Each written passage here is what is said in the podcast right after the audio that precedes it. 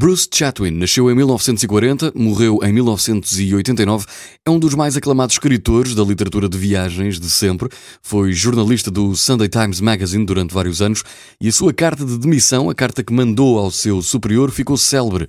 Nela lia-se simplesmente Fui para a Patagónia. Canto Nómada, de Bruce Chatwin, foi o livro, um dos livros que li durante as minhas férias de verão e gostava de partilhar consigo neste livro de bolso do M80 Extra, uma viagem extraordinária através dos caminhos mágicos dos antigos aborígenes da Austrália, em busca de beleza, de espiritualidade, do tempo e do sentido da vida. O grande território da Austrália pré-colonial era um mapa povoado por aborígenes, nómadas e caçadores.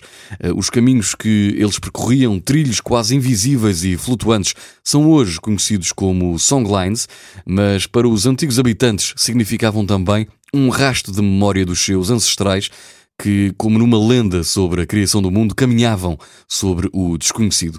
E é nesse mundo solitário e quase desabitado da Austrália que Bruce Chatwin uh, coloca as suas personagens numa espécie, de, numa espécie de viagem filosófica, esmagada pela paisagem, cruzando-se com caçadores de fortunas ou feiticeiros aborígenes, campónios desterrados, polícias que gostariam de ser escritores ou camionistas perdidos. Ao longo dessa viagem destemida, interrogamos-nos acerca do nosso destino, sugerindo que somos uma espécie de nómadas desenhando caminhos sobre a vida.